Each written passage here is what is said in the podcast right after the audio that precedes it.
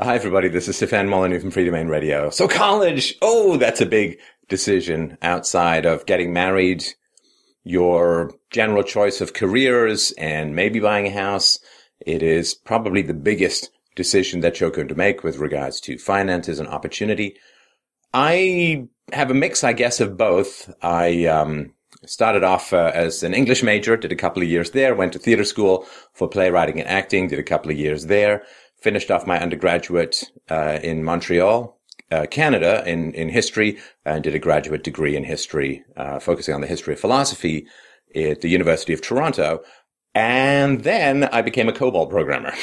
so, uh, and then I was a, an entrepreneur for about 15 years in the software field and then finally put some of my education to use in this philosophical show. So I've both enjoyed some of the fruits of higher education and also had a career which had nothing to do with the education that I chose. So I kind of see it from both sides of the fence, perhaps.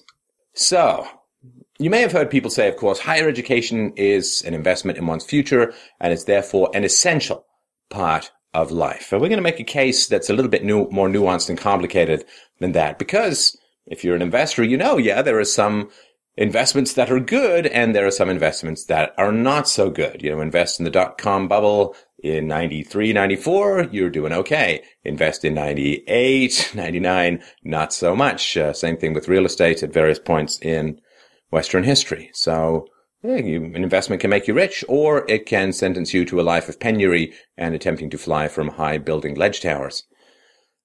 Now, after mortgages, students are the highest proportion of United States household debt, over a trillion dollars. And that is a giant hole that young people are hanging over. And if you're one of those, I think you'll know what I'm talking about as we go through this presentation. Tuition fees continue their massive upward death spiral of infinite stratospheric achievement, but median income has remained essentially flat. So you're paying more with the same amount of money or your parents are. And paying off student debt is becoming increasingly harder with each consecutive year.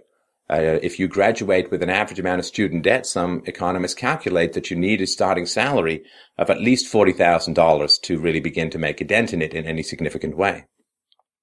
Rates of student debt delinquency of course, the inability to make a, lo- a loan payment have uh, nearly doubled over the course of the last decade.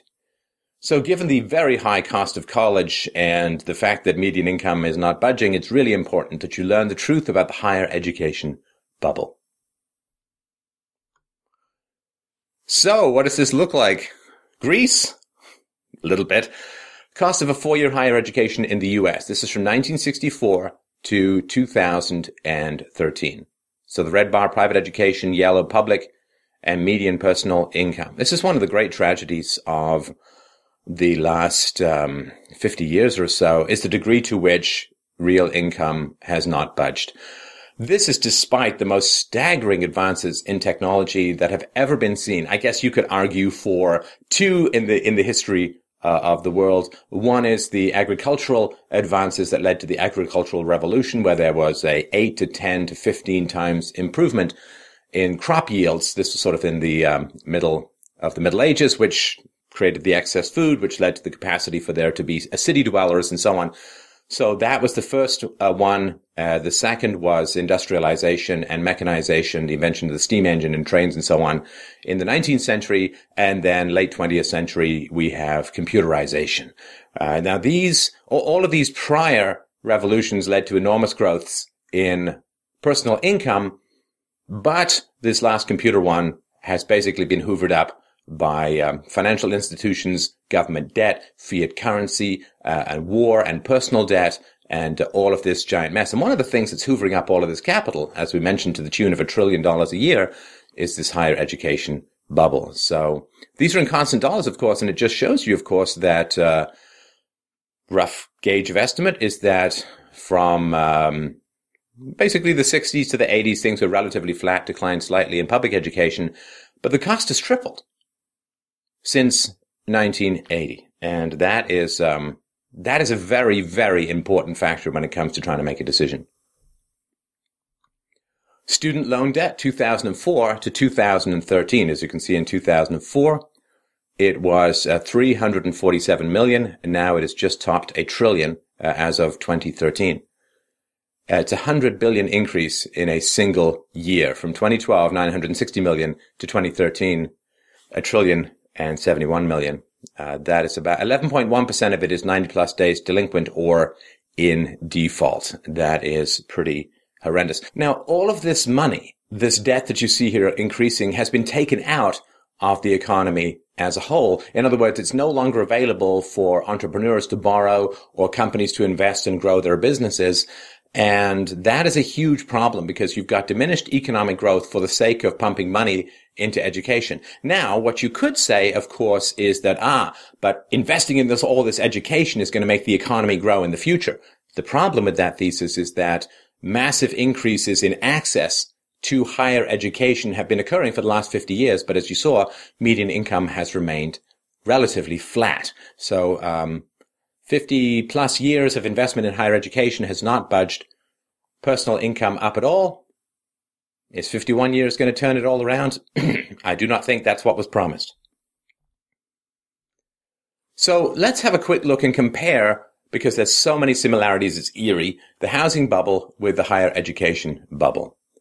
So looking at the housing bubble, there was a report that came out that said, uh, oh, uh, banks discriminate against minorities um, because fewer minorities uh, get mortgage loans. Uh, this report turned out to be completely flawed, completely false, repudiated, rejected, eviscerated, busted all across uh, the um, uh, the media. But it doesn't matter because once the ball gets rolling in this sort of thing, it's almost impossible to stop. So in an attempt to make housing more affordable for minorities, the U.S. government mandated that banks make more loans to poor and ethnic communities. And um, that's a big problem, right? Because um, for reasons outside the scope of this presentation, a lot of the minorities could not afford the houses that were being offered. Plus, of course, because government debt is so high, the government has a huge incentive to crush down interest rates to reduce its loan repayments. When you crush down interest rates artificially, uh, then you make things seem affordable uh, on credit that aren't affordable in reality. So banks are forced by the government to make more loans to poor and ethnic communities. Banks begin to loan money in this way, uh, lowering the standards that have been in place in the banking industry for over a century. And this, of course, created a housing acquisition mad stampede and uh, drove the price up of uh, new homes. And because a large proportion of these loans that were required and enforced by the government were low quality and high risk in nature, borrowers began defaulting on their payments in 2006 and eventually triggered a meltdown that caused many banks to go bankrupt. This crisis, of course, contributed significantly to the global economic recession that followed. So here we see uh, the government mandates that standards be lowered. This creates uh, a huge amount of demand, which creates a bubble, which then crashes as reality intervenes, as it generally does if you leap off a building thinking that you can fly you know, you might get a couple of seconds of Superman fetish fantasy, uh, followed by ripe watermelon style stains on a sidewalk. In the higher education bubble, it's okay, because it started three years later.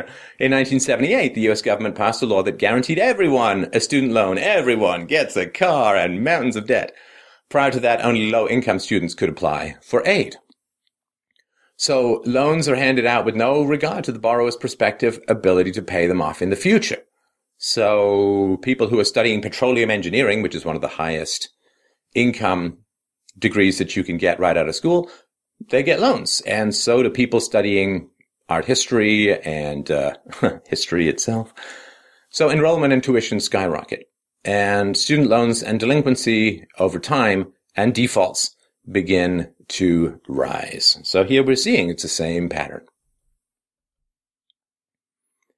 So let's look at um, housing uh, versus higher education. This is the um, National Home Price Index. As you can see, uh, it's been trending upwards with massive amounts of ups and downs. And here you can see we've got a bubble that is uh, going on for your education cost. And you can see it's following the same general pattern, but without the uh, same kinds of ups and downs.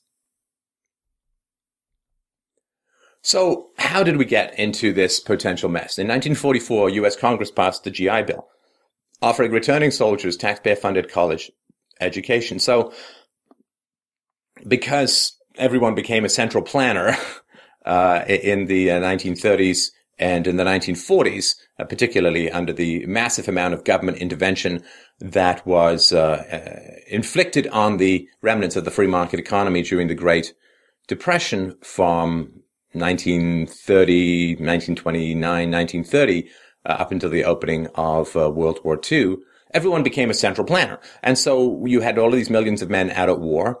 And everyone was afraid, oh my goodness, if these men come back, there's going to be massive unemployment. They're well armed. They're traumatized. They're angry. They're disappointed. So let's stuff them in school so that they won't disrupt the marketplace. Um, it's all nonsense. Of course, everyone came back and jobs were available and it all worked. Um, but, um, they wanted to give taxpayer funded college education. So following World War II, the GI Bill drove up college enrollment rates temporarily. But after the Korean and subsequent Vietnam Wars, the landscape of American higher education changed dramatically. Back then, of course, the US military was still drafting men to fill up its ranks before they got replaced by drones and robots. So higher education became very appealing to young men. You could avoid conscription by going to college. College degree was very popular among low income men. Uh, of course, low income men are disproportionately targeted by the draft. And this in part prompted President Lyndon B. Johnson in part 667 of the Great Society Welfare State Programs to sign the 1965 Higher Education Act, which made federal loans available to families with income below $15,000. Returning soldiers drove the college enrollment rate up even after the war ended, but beginning in 1975, the popularity of higher education declined sharply. Higher education enrollment doubled between the beginning and end of the Vietnam War, of course, as everyone's trying to avoid the giant uh, human disassembly machinery of uh, this conflict. And if this artificial rate had been allowed to return to the pre-war state, a lot of institutions would have gone bankrupt, leaving many professors unemployed. Getting on the wrong side of the intellectual classes, therefore, is never good for anyone's career in government, so politicians quickly came up with a solution. So we'll lift the 1965 family income restriction and allow everyone to finance a degree by borrowing money at a low interest rate, thus appeasing the intellectual class who doesn't really like to work too much for uh, a living. Jimmy Carter said in 1978, the Middle Income Student Assistance Act, which I am also signing today, is similar to the GI Bill as a landmark in the federal commitment to aid families with college students. And he was right. It was, in fact, a landmark piece of legislation. The new bill succeeded in driving up college enrollment rates, which continued to increase up until 2010, when the astronomical cost of college began to outweigh any benefits some degree or degrees may provide. So one of the reasons why President Barack Obama in his January 2015 State of the Union address talked about making community colleges free and universal as high school is the sharp decline in higher education enrollment since 2010. All right, brief rant aside time here. There is this not too smart approach to human life, which completely messes up cause and effect. There's a bell curve of intelligence. And intelligence, let's say, is largely fixed by the time you're out of high school. And uh, there's lots of people who argue that intelligence is fixed pretty early in life. There's a lot of genetic basis for it. But the reality is, is that it ain't going to change that much after high school. And what that means is that if college is for the intellectual elite, and this doesn't mean moral elite, it doesn't mean better than you or better than me, it just means that they're super smart. You know how um, opera is for the singing elite. you know, you got to be really good at singing in order to become an opera. And, you know, being a rock star is for people really good at writing songs and singing and performing and so on. And so they're the elite. And the idea that, uh, wow, you know, Freddie Mercury's a great singer. So if I want to be a great singer, I should be the front man for Queen. Oh, I've had the dream too. But anyway, it's not how it works. It's true that there are a lot of tall people in basketball. It is not true that if you take a short man and draft him into the NBA, he's going to gain a foot and a half or two feet in height. It's not the way the pre-selection occurs before that.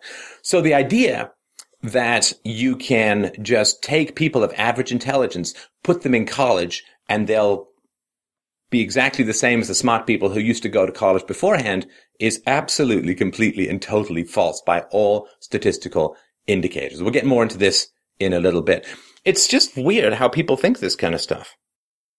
So here's the higher education enrollment rate from 47 to 2012. And so in the post-war period, it's already artificially high, but we've got the top 10% of intellectual ability in general going to a college. And of course, it begins to dip down. 1955, the Vietnam War begins. Yeah, that's right. Almost a 20 year war. And you get a huge increase in enrollment, uh, uh, in the war. Now, of course, because there were a lot of leftists and Marxists in the, um, uh, in higher education in America, a lot of these people had fled Europe after uh, a lot of the last totalitarian regimes had rolled in uh, and attempted to uh, end their careers and lives. So basically what happened was you had a whole bunch of American GIs fighting socialism, national socialism, who then came back to America and ended up being indoctrinated in socialism and Marxism in the post-war period. Their kids then grew up for the sexual leftist revolution of the 1960s. Um, this is how the virus of uh, the left spreads. So you can see it goes up all the way through the 60s. In 1973, the draft was abolished. US withdraws from Vietnam. And then it begins, you see, to start declining. And this, of course, decline makes everybody, oh, we're going to lose. Everybody just comes up with all these lies, right? I mean, it's so important to know. Everybody comes up with all these lies. So the moment that the education bubble begins to diminish, everyone is like, oh no, we're going to lose our competitive edge. And those Soviets, they're really getting a lot of people educated. And if we don't get more people educated, ah, it's going to be the end of the world. And, uh, they're all lies. So everyone just wanted to keep their jobs. Um, but, uh, so 1978, guaranteed student loans for everyone. Here you begin to see, uh, the bubble goes up and up and up. The, um, plateau in the 90s may have had something to do with, um, the dot com bubble, getting people into high paying careers, uh, and intellectually stimulating and rewarding careers, uh, without necessarily needing to have a college uh, degree to do so. I mean, think of a lot of the luminaries in the software field don't have college degrees, uh, Bill Gates, Steve Jobs, and so on. Now, of course, not all students uh, take out loans, so the crude rate is rather low. Uh, in 2013, only about 69% of students graduated with debt, uh, not counting uh, future debt of liver failure from drinking, uh, just talking finance. So the average four-year education cost at the top here you see is going through the roof. Oh, look, it's pretty much soon after guaranteed money uh, came in and the federal loans per student, but they track fairly, fairly closely. Now, of course, just for those of you who are going to remind me, correlation is not causation. The previous slide. Is it that, wow, you know, the cost of education just began to skyrocket and the loans had to scramble to keep up? Is there a causal relation between an increase in federal aid and a rise in tuition fees? Intuitively, we would say, of course. Because when the supply remains relatively constant, but the demand increases, the price is going to go up. Now, certainly giving lots of students, quote, free money to go to college is going to vastly increase demand, right? As you saw, we went from under 10% to 40, 45% of, the, of uh, young people going to college. I mean, that's, you know, three to four times uh, or more increase in um, the demand and supply remains somewhat constant. But there was a study from the Federal Reserve Bank of New York examined how federal aid eligibility of students impacts the cost of their tuition after policy changes raised the amount of government subsidies. The researchers found that tuition increased in proportion to the number of student aid eligible students around the time of policy changes, right? So that is very important. If you give 5% more people the capacity to go to college, 5% more people apply, and then after that, tuition goes up 5%, then all that's happening is the government is not making college cheaper or more affordable for students, what they're doing is subsidizing the university by allowing them to increase their rates because more people can afford to go. The fine-grained longitudinal approach provides strong evidence that increased federal aid does in fact cause a rise in tuitions. Do universities spend the additional money on improving the quality of education they provide? Not really. As one author put it, quote, Faculty salaries have grown significantly. Administrative salaries have grown dramatically. Seven figure pay for university presidents isn't even news anymore. And at most school, schools, there are scores of lower level officials who still make more money than anyone else on campus except coaches. And institutions of higher learning have been on a building boom, running up new administration buildings, athletic facilities, dormitories, recreation centers, and classrooms. So one person has pointed out that the ratio of professors to students has remained somewhat constant at about 7 per 100, but the number of administrators has doubled. So um, it's just empire building with taxpayer money, and uh, it's got nothing. And this is the whole time when uh, college courses are available online, uh, when um, raw intelligence could be very easily tested by prospective employees with an IQ test, but in America, that's not particularly uh, legal because it's perceived to discriminate against minorities. And so, the whole time, but this should all be uh, have, have gone through a fu- fundamental revolution. Um, it is like uh, it's like the federal government subsidizing uh, calligraphy and uh, lawn bowling. It just doesn't make any sense anymore.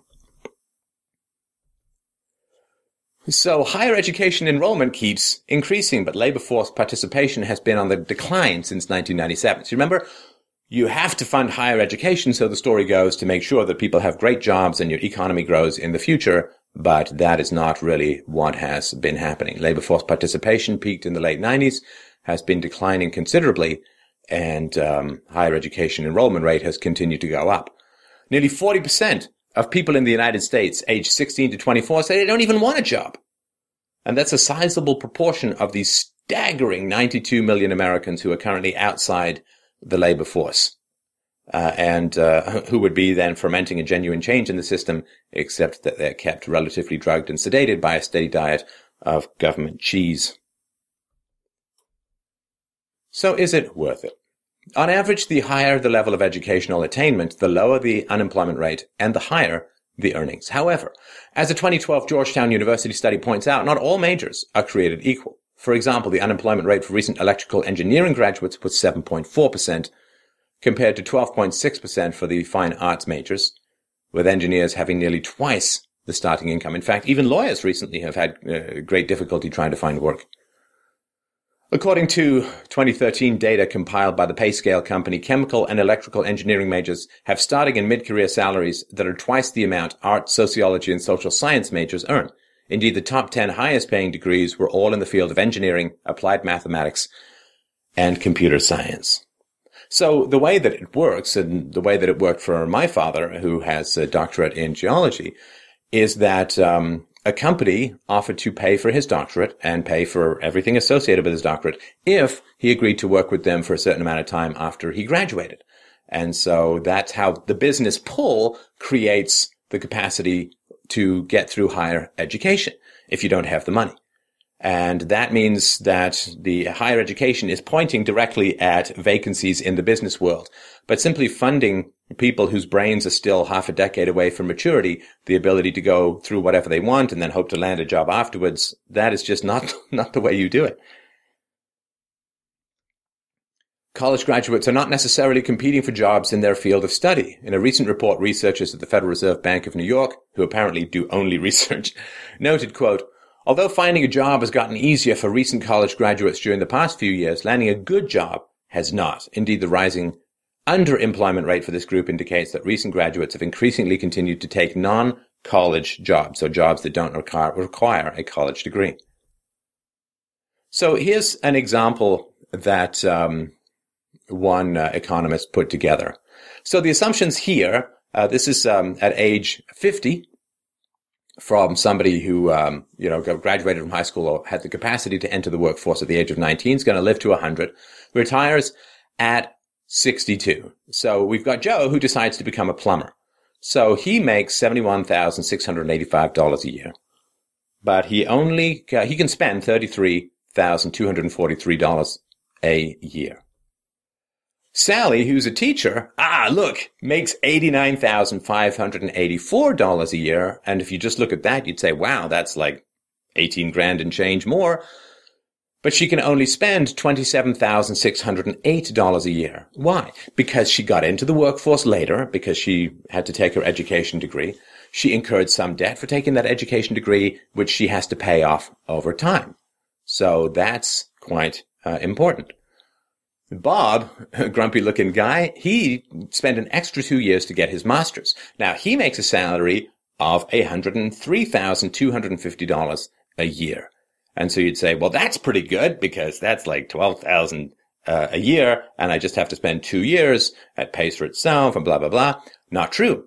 Because he spent an extra two years and, pro- and incurred a little bit more debt, he actually can only spend $26,503 per year. So Joe the plumber, who started in his uh, chosen profession shortly after high school, is able to spend the most. The people who went into debt uh, and uh, delayed entering the workforce well, they end up making more money on paper, but their actual take, like their actual spend capacity is much, much lower, right? So let's look at Jill the doctor. Oh, look at this. A staggering $185,895 a year. Jackpot, baby. Woohoo. We're in the money. Ah, oops. Oh dear.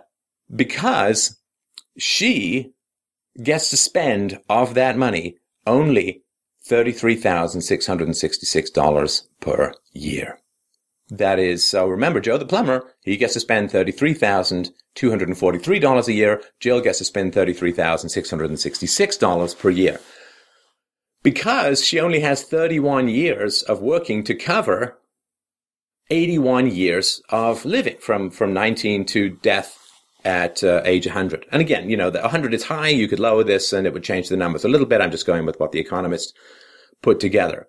Well, she's got very high debt. She was in school forever and she's paying 36% in taxes on her income. Uh, this doesn't even count the additional overhead she might have in terms of, uh, of course, high uh, liability costs and malpractice insurance costs and so on.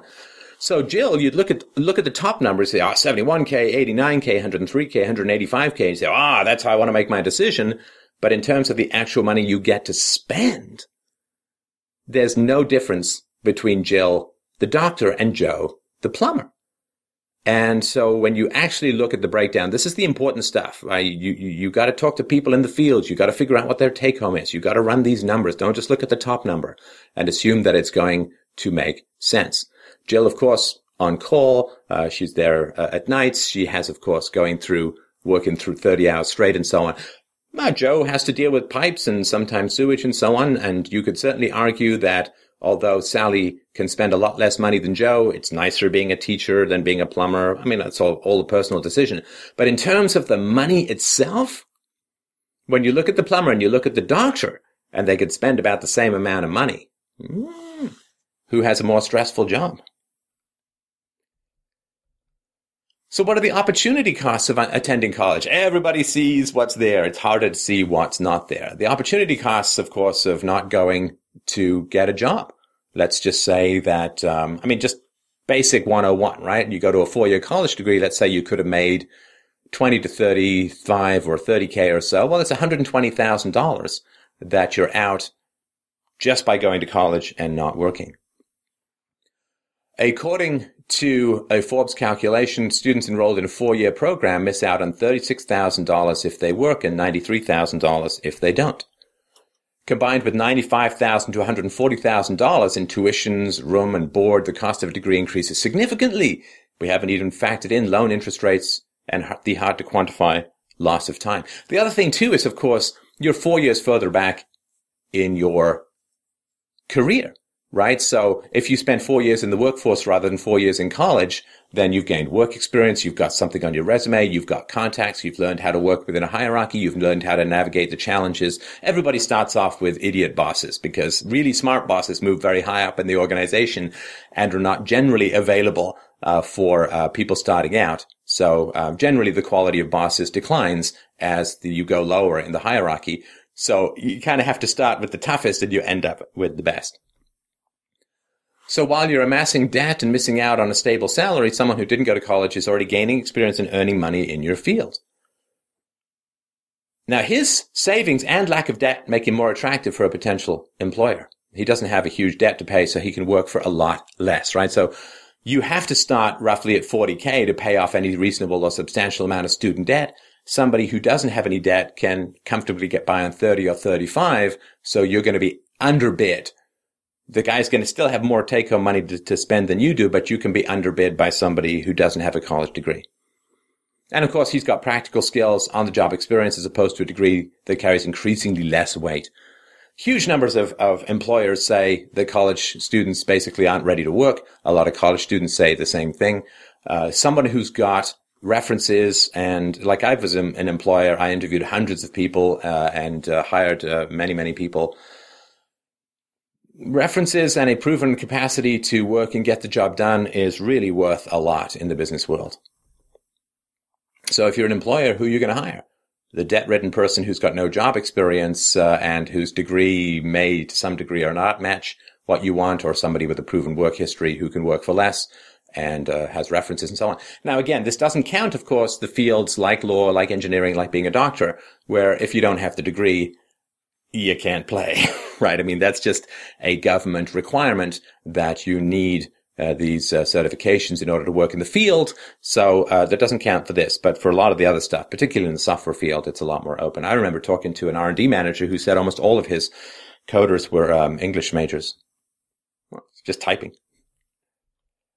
48% of employed US college grads are in jobs that require less than a four-year degree, rendering it a very bad investment for them.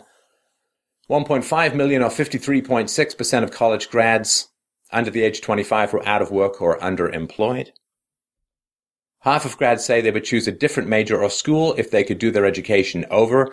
This is a little perhaps way for you to avoid. That is an absolute life catastrophe. I mean, this is an ab- this is a life catastrophe on par of marrying the wrong person, right? That is a, a big life catastrophe. And I don't want you to have to go through that. 40% of grads from the nation's top 100 colleges couldn't find jobs in their chosen fields. In this measurement, social science grads are at the very bottom. Only 36% are working in their field of choice. 15% of taxi drivers had at least a bachelor's degree in 2010 compared to 1% in 1970. But that's nice because, you know, sometimes you want to have a nice chat with the taxi driver uh, when you have a long drive. If he's educated, it's usually a, maybe a little better. Now, college can't make you smarter can't make you smarter. It can't make you smarter. College self-selects for smart people and it doesn't particularly care about your income when you come and they'll, you know, college selects for smart people. Sending more and more people to college doesn't make them smarter. Uh, all it requires, all, all it necessitates is that college begin to lower its standards to account for the less intelligent people. So we've established, I think, to a reasonable degree of certainty why college tuition keeps rising because government keeps stuffing more people with more money into the pipe. But one question remains. Is the increased cost a reflection of higher quality education? Like a car, you pay more, you generally get something better. So, I mean, if you're going to get your money's worth, maybe paying the high tuition is not a bad idea. But, you know, let's, you know, we're a philosophy show. I'm not an economist or an investor or anything like that. So we should really explore the subject theoretically. So, okay, the NBA team suddenly started employing short and morbidly obese players. So what's going to happen? It's going to be a lot less dunking and a lot less running, a lot more fainting. And that's the reality. You know, if, if I were a politician and said, everybody gets to be a rock star, everybody who wants to be will give you a band, well, would that mean that the quality of music would go up enormously? Would you then say, well, you know, if you go to a bar or you go to a stadium, you're going to see the very best. No, you know, it would be karaoke with live music. That, that's sort of all it would be. Uh, rock stars are self-selected for the quality of what they do, and simply mandating people to become rock stars will just mean that the whole concept of rock star goes out the window. As rock stars sometimes do. Milli Vanilli. As the higher education enrollment rate for civilians began to skyrocket in the 60s, there was an influx of students from a broader range of intellectual ability, to put it as nicely as possible. So teaching standards or gradings would have to be adjusted to accommodate the lowering of the average, right? I mean, if the top 5% or 10% of people are going to college and then suddenly you say, okay, 45% of people go to college. Okay, well, you, it just means that you have to lower your standards because people of less intellectual ability are now going to college. Now, if they didn't lower their standards, then graduation rates would fall behind enrollment rates and deter many potential future students from applying.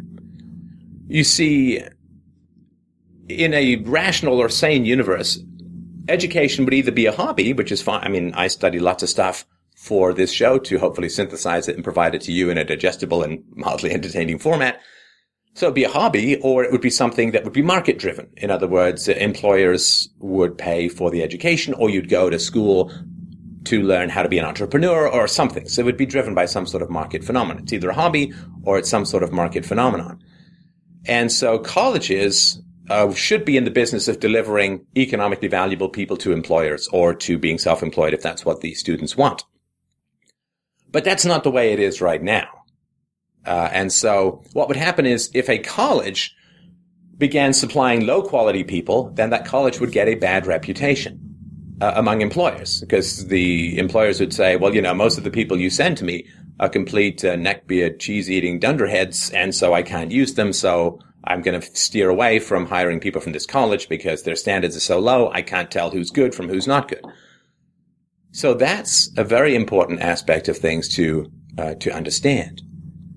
And so colleges normally would resist producing lower quality graduates. However, if colleges are paid by government loans, then there are no standards and colleges can just pump people out. And, um, because people aren't using college as a slingshot to get into higher paying occupations, they're not doing the kind of research as to, well, how much money do I make? How many people graduate? How, what's the demand like? And so on. Which is, which is the signals businesses would be getting, would be giving through the educational system if that was how uh, it were to work.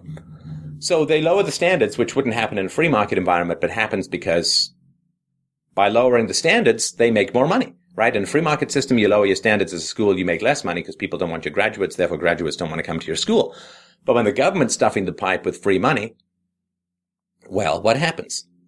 By lowering your standards, you capture more students who themselves aren't doing the research to figure out if their degrees are valuable. And so you lower your standards, you make more money in this government environment. Universities transition from providing training for very intellectually demanding disciplines to general purpose education. Yeah, shift in attitudes regarding educational quality standards, to say the least.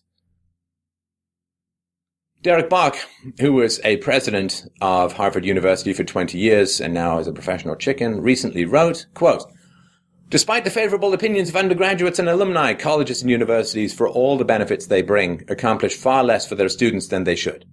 Many seniors graduate without being able to write well enough to satisfy their employers. Many cannot reason clearly or perform competently in analyzing complex, non-technical problems, even though faculties rank critical thinking as the primary goal of a college education. Few undergraduates receiving a degree are able to speak or read a foreign language. Most have never taken a course in quantitative reasoning or acquired the knowledge needed to be a reasonably informed citizen in a democracy. And those are only some of the problems. Yeah, of course. Well, of course, and the other thing too is that um, by the time young people go to college, the government's already had them for 12 years. And so the fact, I mean, mm, the fact that after they graduate, they still can't think and read and write is only part of the problem. The big problem is that should all be easily achievable by the government uh, when it has them for 12 years. And colleges, like, teachers can't make up for crappy parenting and colleges can't make up for crappy government education when the kids are younger. Studies on student learning and engagement bear out a lot of uh, Bok's claims. As two researchers noted, quote, with a large sample of more than 2,300 students, we observe no statistically significant gains in critical thinking, complex reasoning, and writing skills for at least 45% of the students in our study. An astounding proportion of students are progressing through higher education today without measurable gains in general skills. No kidding! Put short people into the NBA, it doesn't make them taller. And so at least almost half of the students, no measurable improvement. But debt. So they've become economically crippled by this because the degree hasn't made them smarter. And therefore, since income is so closely related to IQ or intelligence scores, it hasn't made them smarter, but it has put them heavily into debt and it's had them out of the workforce for a couple of years. So it's very bad overall. In fact, there are studies that show that if you take a course in economics, your knowledge of economics a couple of years later is worse than people who've never taken a course in economics. So remember we talked about the NBA drafting short, obese people. The lowering of average dynamic in the NBA example might explain the well-documented phenomenon of grade inflation, the continual rise of average grades. Look, just like in the Atlanta school system, everyone's doing better. One study titled Where A is Ordinary. Oh wait, that's Canadian verbal tics. Found the following quote. Contemporary data indicate that on average across a wide range of schools, A's represent 43% of all letter grades. I, I, I mean, sorry, uh, an increase of 28 percentage points since 1960 and 12 percentage points since 1988. D's and F's typically total less than 10% of all letter grades. I mean, I got an A in my final master's thesis, but I mean, that was an unbelievable amount of work. The researchers concluded, quote, the gradual creep of grades wouldn't be so significant except for the fact that it has been so long-lived. When, when A is ordinary, college grades cross a significant threshold.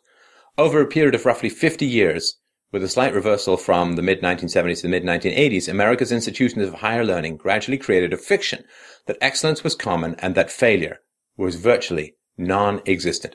The other thing too, like if you can't fail students, and if you can't weed out intellectually inferior students. And this doesn't mean inferior. I mean, everyone's like, as soon as you say, like, if I say shorter, people understand I'm not saying worse. It's just shorter.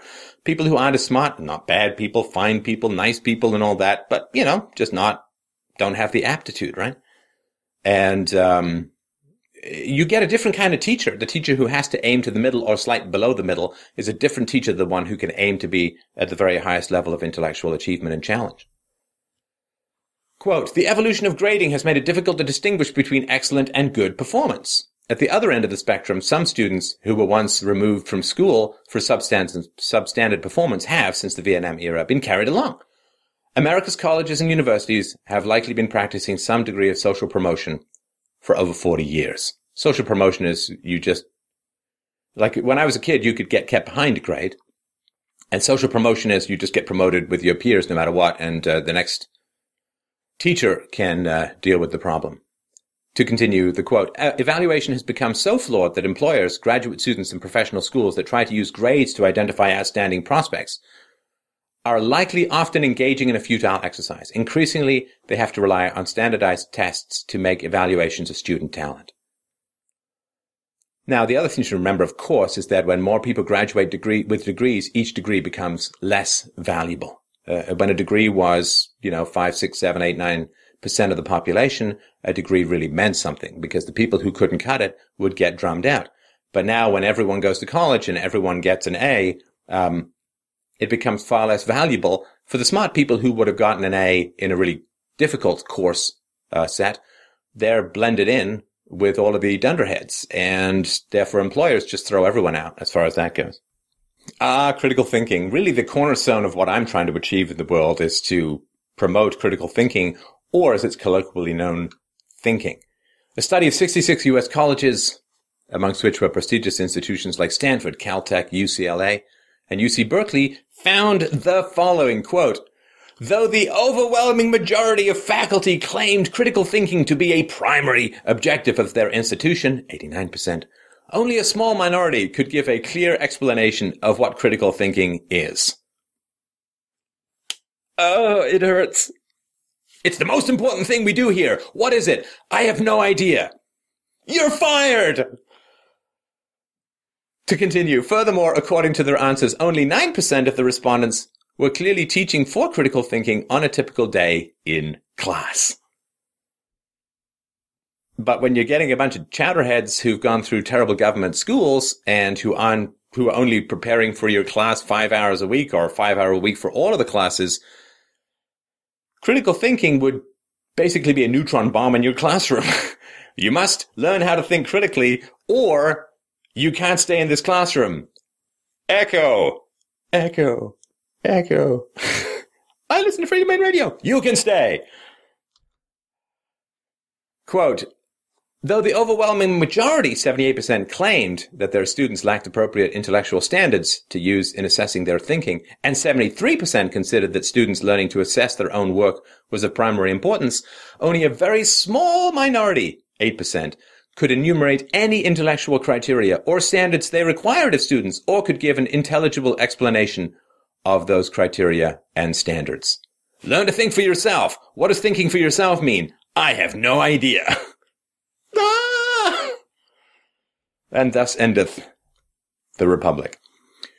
When asked how they conceptualized truth, a surprising 41% of those who responded to the question said that knowledge, truth, and sound judgment are fundamentally a matter of personal preference or subjective taste. Oh, you relativists! Oh, I just want you to take your soft brain curds up against the cheese grater of the free market and fall apart. Oh, you relativists! Oh, it's like going to medical school and saying, well, the important thing is to cure disease and promote health. What is health? I don't know, whatever you want it to be. What is disease? I don't know, whatever you like. There's no objective definition of good or bad or right or wrong or cure or disease or anything like that. It's like, then you're basically a giant Cuisinart blending up the brains of potentially intelligent people and turning it into general statist mush. You ass clowns. Get out of the way, you sophists! Ah. It has been estimated that the average GPA of US students is rising at a rate of 0.15 on a four point scale every decade. It's a brain miracle. Video games are super. If this trend continues, practically everyone would be receiving an A for excellence by 2050. this kind of equality would likely be ideal for certain types of Marxists, but it's certainly divorced from reality. Yeah, somewhat like Marxism itself, or should we call it Marxism with an RK? You know, the, the idea, I'm still going to pump this idea. I wrote an essay as an undergraduate. Uh, at Glendon College, uh, part of York University, I wrote an essay called Marxism, where they said, look, everyone who's a socialist should donate uh, you know, all of their marks into a common pool, like their grades, right, on a 1 to 100. Everyone who's above, say, a 65 should donate all of their marks to a common pool, and then anyone who's under 65 could uh, take those and get their own marks. So everyone ends up with sort of a 65 and a 66. I put that forward, and of course, all the Marxists were like, but then I wouldn't get into grad school. Yes! So if you don't want to give up your marks, don't call yourself a Marxist, because it's the same with money later on. What's interesting is that the grade inflation is particularly rampant in the field of education, where future educators are trained. Uh, there is some pretty significant evidence that the ultimate chowderhead congregation factory is the education department, which takes a lot of the lower performing people to become teachers. Researchers have found that, quote, education departments award exceptionally favorable grades to virtually all their students in all their classes. Ah, students in education faculties have an average GPA of 3.7 to 3.8, which is exceedingly high compared to other faculties. Because they're so smart, you see. It's nothing to do with inflation. The everybody is a winner postmodernist principle seems to apply to teachers first and foremost. As one professor noted, ultimately a sizable fraction of the workforce in the education sector is trained in education departments where evaluation standards are astonishingly low. Well, that's true. So in summary, not only are students awarded higher grades for less work, but they're increasingly made, sorry, but they're increasingly more likely to be taught by mediocre teachers who weren't held up to any standards themselves. It's a vicious cycle. It's not what it used to be. There's lots of causes for the declines in standards. Um, an increasingly media, media and video, video game driven culture, a lack of conversation, a lack of two parent families where quality conversations are easier to have at dinner time, the fact that you cannot fire teachers, which began uh, uh in sort of the public school level, uh, the fact that you cannot fire teachers, which sort of began around the mid 1960s, has also meant that more chowderheads and flotsam and jetsam and deadwood are filling up the educational arteries of the future. But uh, one cause for the decline in standards that most researchers who like their jobs ignore is affirmative action policies. So let's run through this. Um, a 2009 study found that on average, Asians need much higher SAT scores for those outside the US. Those are standardized tests to uh, figure out your aptitude for college. Asians need much higher SAT scores to enter elite private institutions compared to whites and particularly blacks and Hispanics.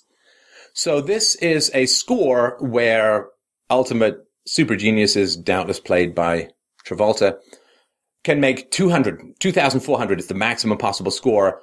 Harvard and Princeton undergrads have an average of 1505 in their, um, so we're basically talking about a score of 1500 or so. Asian applicants would have to score at least 140 points more than whites to get in. They need to score 270 points more than Hispanics and 450 points more than blacks. So on a roughly 1500 scale, they have to score a third higher than blacks to get into college. So in other words, an Asian needs 1460, whites need 1320 or 10% and change lower. Hispanics only need 1190, which is minus 22.7% from Asians and blacks need only 1010 on this uh, score, which is minus 44.6%. That is really quite shocking. One of the reasons why this discrimination against Asians exists is to avoid their overrepresentation in the student body. Since Asians and whites have much higher SAT scores than blacks and Hispanics, they would dominate the more elite and selective institutions. And of course, before everybody rushes to, oh, it's culturally biased and blah, blah, it's not the answer because Asians, even coming from other cultures, score much higher. So it's not that these uh, tests are somehow culturally biased. This means that in US, in the US higher education, intellectual ability is selected against and educational standards naturally decline to accommodate students who are less intelligent or less capable.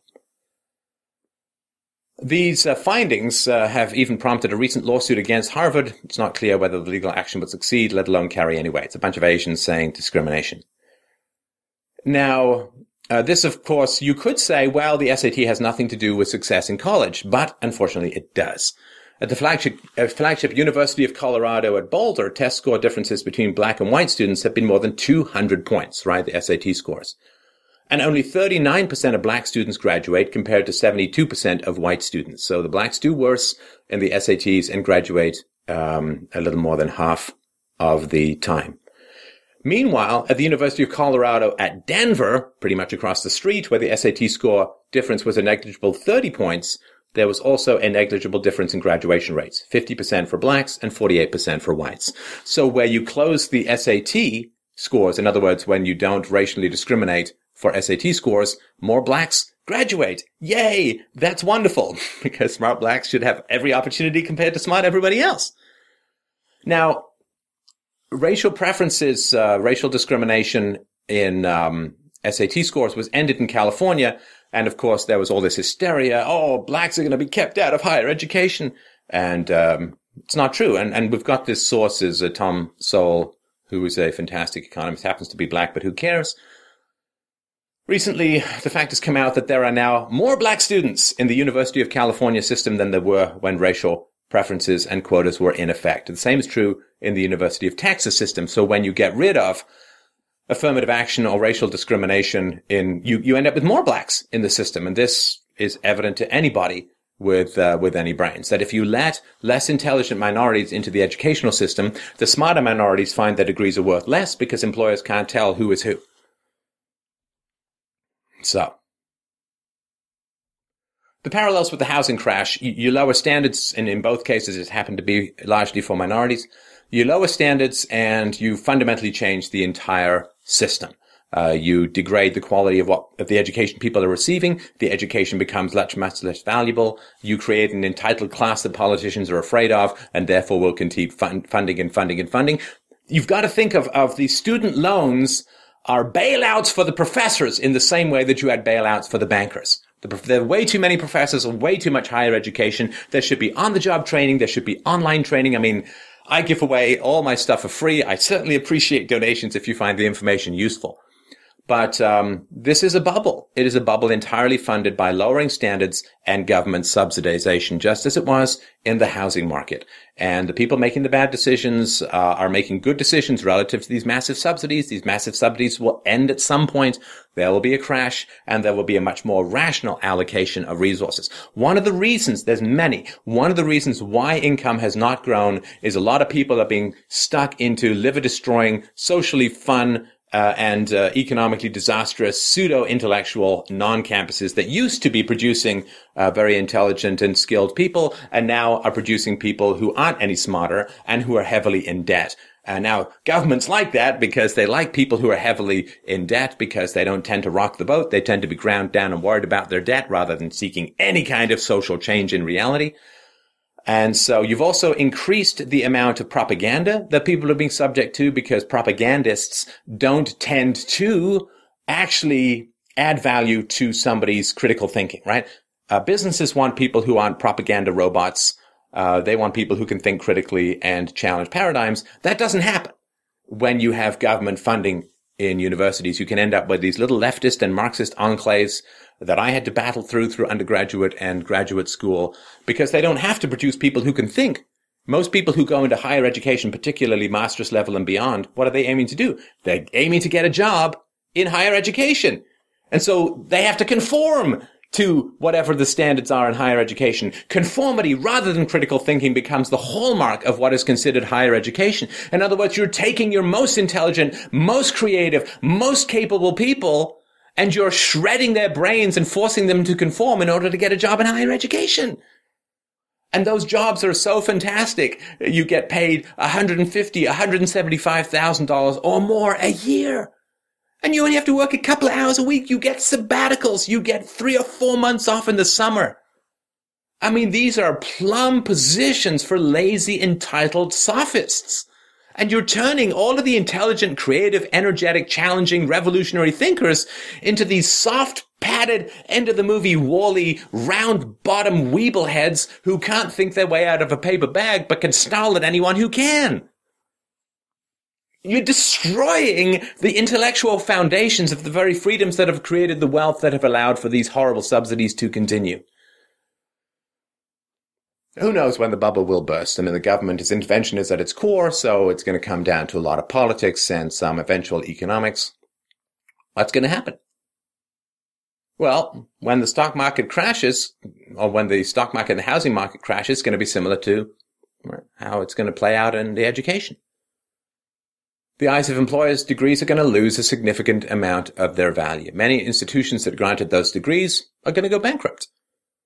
And a lot of people are going to be left in debt and memories of the endless partying and the fun that they had in their early twenties.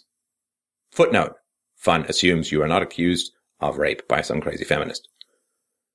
While in general it is reasonable to weigh the pros and cons of particular decision equally, given the current educational and political climate, the negative aspects of getting into higher education should be significantly emphasized relative to some of the positives. It's common for young people these days to assume, uh, get a college degree and I'm going to have it made. The data suggests that um, you got to be really skeptical. My position is that uh, I would I would say not getting a degree is the default, and then I'm going to do a research to try and justify why getting a degree is going to be worth it. Like, I don't want you to end up in a situation. I was reading about this guy. He's uh, 70 years old. He's still paying off his student debt. I don't want you to end up in a situation where you can't get married, where you can't have kids, where you can't have a house, where you laying awake all night wondering how you can pay four or five or six or seven or eight hundred dollars a month forever uh, when jobs are scarce in your field. Uh, be skeptical. Uh, you can um, do fantastic things with your life if you're smart. And um, I'm not sure that you really, again, this is outside the fields where a degree is necessary to enter, but I'm not sure you want to work for a unimaginative cover your ass kind of boss who will only hire people who have degrees. When I was a hiring manager, uh, I would certainly go to people who had um, degrees and I would talk to them and so on. But what I cared about was were they passionate about the field? I hired a guy with no education in computers at all, but who'd been building computers since he was 12. Uh, because that kind of passion shows me that the person is going to really go the distance and is not just in it for the money. And uh, I, I, had a guy with a PhD in computer science who was absolutely terrible at what he did, and I had a kid who was a, a stone genius at this stuff who didn't have any formal education at all. You look for quality, you look for intelligence, you look for passion. If you are a smart hire, and people loved working for me, and I loved working with people, and um, I don't want to sort of extrapolate my experience into things as a whole, but if I were looking for a job these days, and if somebody said, you have to have a degree, that would just be a completely unimaginative and boring place to work where risks would not be tolerated and therefore progress would be eliminated. So you know, be an entrepreneur, find your friends, uh, sit down, come up with some plan and try and work it out and try and get it moving. The barriers to entry to creating stuff these days is much lower. You don't need to build a factory to make uh, a piece of great software product or even hardware these days. So, um, be careful about higher education. You know, the myth has floated down from the past when it was worth a lot more. Now it's a giant generic soup of low rent chowderheads, uh, all um, having sex and drinking, and uh, that's fun. Don't get me wrong, but is it worth a quarter million dollars of your lifetime and energy and effort? I'm not sure that it is. you can still do that stuff when you have a real job. So just my thoughts. Please, of course, uh, give me your thoughts and comments below. I will have a look at them. Give me your thoughts and experiences. Share where you think I'm right, where you think I'm wrong. Please like, share uh, this video. This can really help people a lot. Subscribe. Uh, we'd love to uh, give you notifications of new stuff that's coming out. And um, thank you so much for watching as always. This is Stefan Molyneux from Freedomain Radio.